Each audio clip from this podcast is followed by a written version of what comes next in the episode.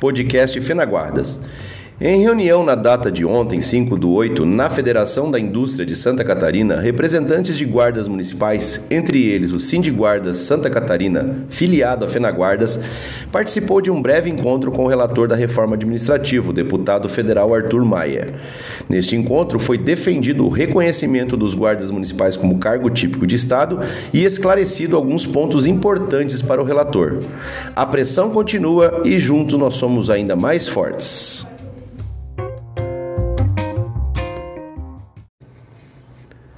Governo terá que explicar ao TCU cálculos da reforma administrativa. A Frente Parlamentar Mista em Defesa do Serviço Público tenta obter dados há quase um ano e sem sucesso. O Tribunal de Contas da União cobra do governo federal a divulgação dos estudos e metodologia de cálculos que fundamentaram as projeções de impacto fiscal da reforma administrativa.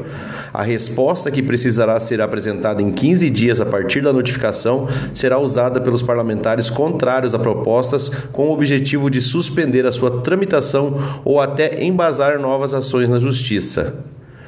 A PEC foi enviada ao Congresso em setembro do ano passado e, desde então, a Frente Parlamentar Mista em Defesa do Serviço Público tem buscado tais informações.